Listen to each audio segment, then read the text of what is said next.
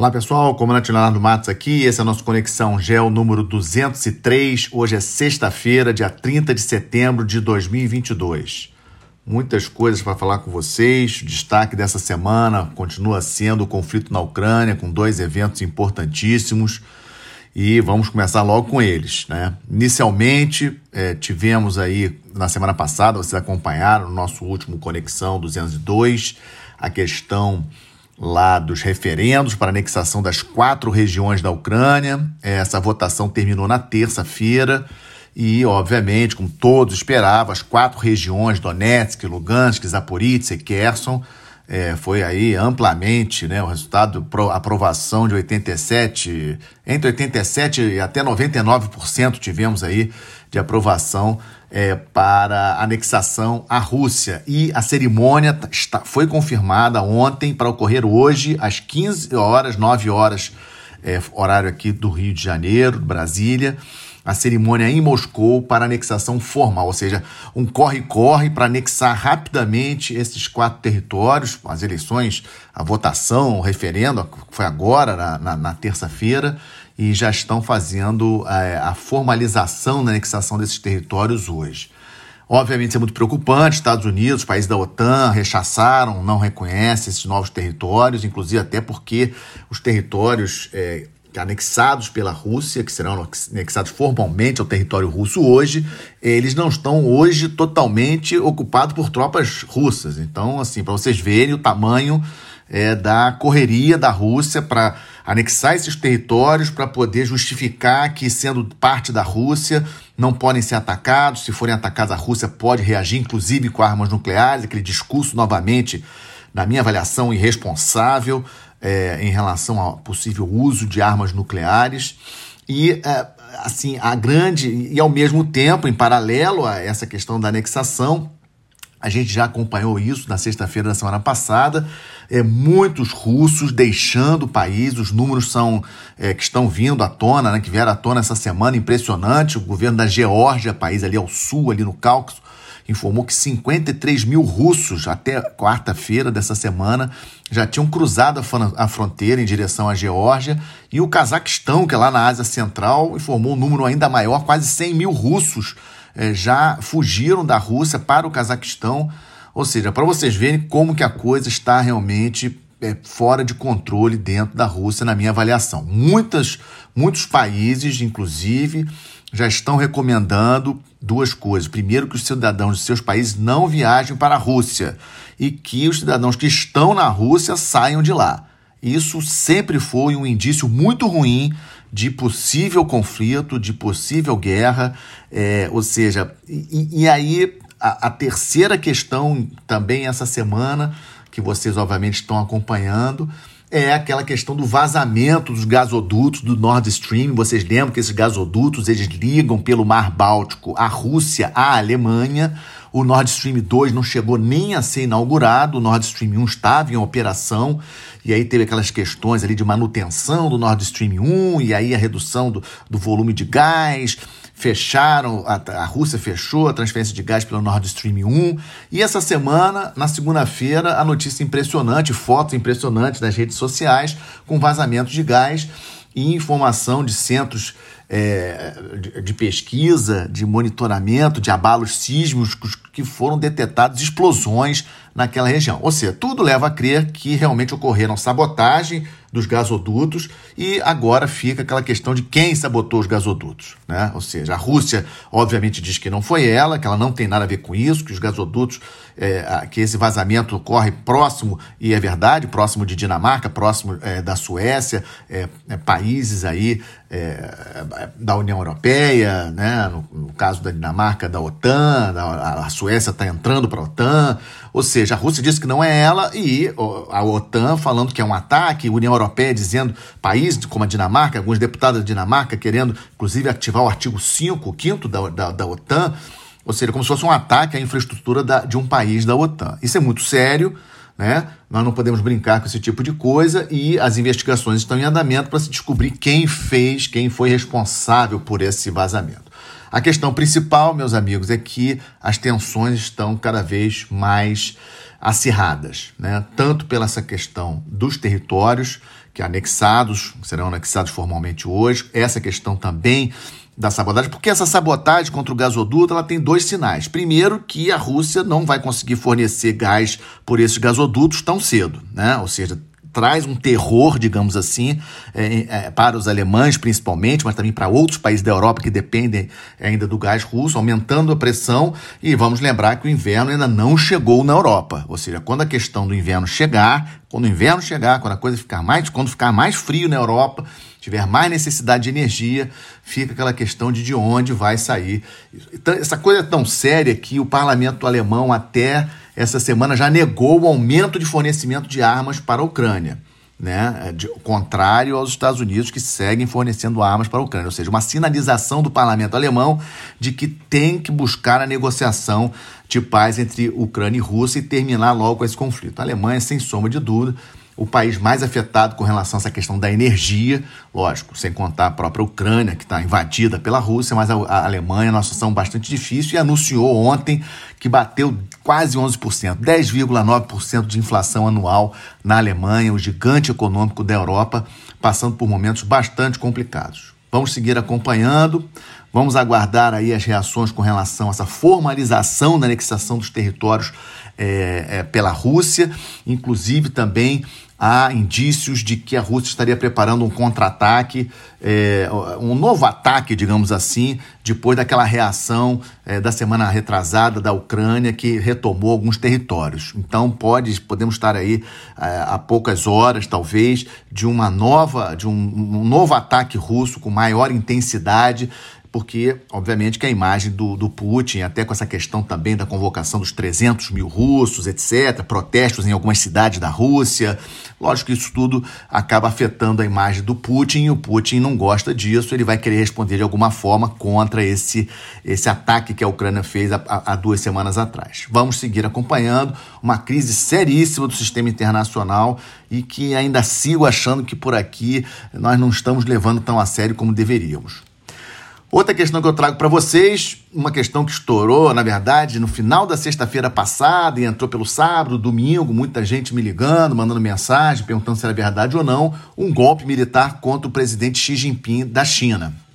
É, já todos os indícios de que isso não aconteceu. O Xi Jinping já apareceu nessa terça-feira, lembrando que ele, na semana retrasada, ele regressou na sexta-feira da semana retrasada, no dia é, 16 de setembro, daquela viagem, a primeira viagem dele depois do Covid para fora do país, para fora da China, quando ele foi ao Uzbequistão para um encontro da Organização de Xangai, onde ele esteve com Putin, quando ele esteve com Modi, né, na, na reunião né, né, dos membros ali que fazem parte é, da, da, da, Organização de Xangai. E é, o Xi Jinping ele cumpriu quarentena, mas vazou na internet na sexta-feira passada que teria sido um golpe, etc. E isso causou, obviamente, muito rebuliço. E é, eu achei importante trazer isso para vocês, até para lembrar a todos que o Xi Jinping está bastante blindado é, na sua posição. É, em 2018, a Constituição chinesa foi alterada, permitindo que o presidente possa ser reeleito indefinidamente, não tem mais aquele limite de dois períodos de cinco anos. Isso é um dado muito importante. Isso aí veio com Deng Xiaoping, que foi o primeiro presidente chinês depois é, do ditador Mao Tse-tung. E desde Deng Xiaoping, o que vale é dois, são dois mandatos de cinco anos. Só que em 2018, o, o Partido Comunista Chinês mudou essa regra. E mudou essa regra porque Xi Jinping está muito forte, mesmo com todos os problemas que estão acontecendo na China, especialmente esse ano.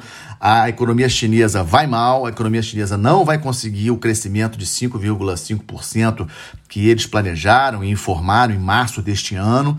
E, obviamente, um país de 1,4 bi eh, de pessoas é, quando a economia vai mal, isso é um elemento de estresse, nós sabemos toda a pressão que o governo chinês faz sobre sua população, sobre o dia a dia da sua população, e quando a economia vai mal, é um fator de muita instabilidade num país do tamanho da China, com a população que eles têm. Então, a questão do Covid, da, da política de Covid zero, muito austera, muito combatida. É óbvio que o Xi Jinping tem inimigos dentro do Partido Comunista Chinês, mas na minha avaliação ele está bastante blindado. Né? Não vejo aí possibilidade de ter é, um golpe contra o Xi Jinping. Ele deve ser reeleito para um terceiro mandato, agora no 20 Congresso do Partido Comunista Chinês, que acontece a cada cinco anos, vai começar no dia 16 de outubro e a gente vai informando vocês por aqui. Na parte do Estamos de Olho, começo lembrando a vocês da, da, séria situação que está acontecendo no Irã, com todas aquelas manifestações, e a evolução disso foi um ataque iraniano contra posições na região é, do Kurdistão. O Kurdistão é uma região é, habitada pelos curdos, obviamente, no norte do Iraque, pega um pedaço da Turquia, um pedaço ali da Síria, até um próprio pedaço do Irã, mas é, a gente chama, a comunidade internacional fala muito Kurdistão, entende-se uma área ao norte do Iraque. E é, por que ataque ao Kurdistão? Porque aquela jovem de 22 anos que morreu quando estava é, dentro de, de, uma prisão iraniana, é, a Masa Mini, que foi a causa, digamos assim, dessa explosão, aí da, principalmente da juventude iraniana contra o governo é, de Teherã, é, ela é curda. Então, o governo iraniano acusando que os curdos estão por trás de todas essas manifestações é pouco fraco, na verdade, toda a insatisfação do Irã com relação ao regime é, dos ayatolás e, obviamente, a questão econômica também. São vários elementos que estão levando os iranianos a esse movimento aí, desse basta, digamos assim, e vamos seguir acompanhando, que sem dúvida é um ponto importante. E também essa semana, a volta das negociações do Irã com a Agência Internacional de Energia Atômica. É, o Rafael Gross, presidente da Agência Internacional, deu declaração essa semana de que o representante do Irã é, veio com, se reunir com ele pela primeira vez, depois de muitos meses sem contato, na segunda-feira dessa semana, então eles voltaram a conversar. A questão do programa nuclear iraniano é, sem sombra de dúvidas, um ponto muito relevante. Outro ponto para trazer para vocês: a abertura da fronteira entre Venezuela e Colômbia aconteceu nesta segunda-feira, um passo aí a mais é, na, nas relações, aí, na volta das relações diplomáticas entre os dois países. Sabemos que a Colômbia foi o país que mais recebeu refugiados venezuelanos e é, era uma das promessas aí de campanha do atual presidente Gustavo Petro é, da Colômbia. Vamos seguir acompanhando até onde vai essa, essa, nova, é, é essa nova relação entre Colômbia e Venezuela, que romperam relações diplomáticas em 2019 e voltaram agora no governo do Gustavo Petro. O outro ponto que trago para vocês, também no quadro Estamos de Olho, terceiro ponto, a visita da vice-presidente dos Estados Unidos à Coreia do Sul. Importante essa visita, obviamente, está acontecendo no meio de um, de um exercício de grandes proporções entre as Forças Armadas dos Estados Unidos e da Coreia do Sul, inclusive com a presença do porta-aviões Ronald Reagan, que é o porta-aviões alocado à sétima esquadra americana. Lembrando a vocês que a sétima esquadra americana é sediada no Japão. E o Ronald Reagan, que é o porta-aviões nuclear enorme, 100 mil toneladas, 70 aeronaves de combate, está é, nesse momento na Coreia do Sul realizando exercícios com as Forças Armadas sul-coreanas. A Kamala Harris foi lá, está lá, na verdade, fez inclusive ontem uma declaração lá, um pronunciamento é, atrapalhado lá na zona desmilitarizada. Não sei se vocês viram nas redes sociais o vídeo, né? A Kamala, na hora que foi falar fez assim, falou da aliança dos Estados Unidos com a Coreia do Norte, né? Ela queria dizer Coreia do Sul, acabou falando Coreia do Norte. Esse vídeo aí tá viralizando aí nas redes sociais, um erro que na minha opinião uma vice-presidente não pode cometer um erro desse tamanho. E essa semana, lembrando que a Coreia do Norte já realizou dois testes de mísseis balísticos no mar do Japão, ali entre a Península Coreana e o Japão, mostrando aí é, que é o Kim Jong-un, né, o ditador da Coreia do Norte, mostrando que está vivo, e dando um sinal aí de que não se metam comigo, mais ou menos isso que ele quis dizer. A situação, a questão da, da Coreia do Norte é uma questão muito sensível, a gente não tem dado muita atenção a ela em função da guerra na Ucrânia, logicamente, essa questão do Irã, mas é algo que a gente não pode deixar de lado.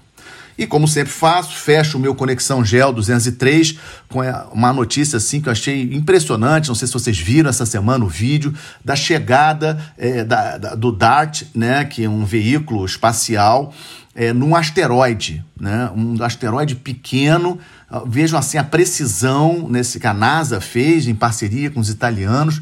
É, essa missão assim para testar um possível defesa planetária, né, contra um asteroide maior, obviamente, que possa vir em direção à Terra. E tem cenas na internet já é, é, da, da, chegada, né, do impacto é, dessa, dessa espaçonave é, lançada pela NASA contra o asteroide. Tremendo sucesso. Aconteceu na segunda-feira dessa semana, mostrando aí como o ser humano realmente é fantástico e o quanto de tecnologia a gente pode desenvolver. Desejo a todos um excelente final de semana, que votemos nos candidatos que julgamos adequados para o nosso país nesse próximo domingo, sempre dentro de um espírito democrático e de respeito mútuo. Eu acho que é importante, toda sexta-feira eu trago para vocês aqui, eu acho que todos sabem muito bem que estamos vivendo, estamos vindo aí de dois anos muito difíceis com a pandemia, onde perdemos aí parentes, amigos, questão econômica muito complicada, o mundo vivendo um momento muito complicado, temos uma guerra na Europa, meus amigos, e eu acho que nós não devemos alimentar ainda mais essa energia negativa que para aí é, no planeta, com todos esses conflitos, com todos esses problemas em relação às nossas eleições. Que tenhamos uma eleição tranquila, uma eleição aí civilizada no próximo domingo. Uma excelente semana. Até a próxima sexta-feira. Viva o Brasil. Muito obrigado.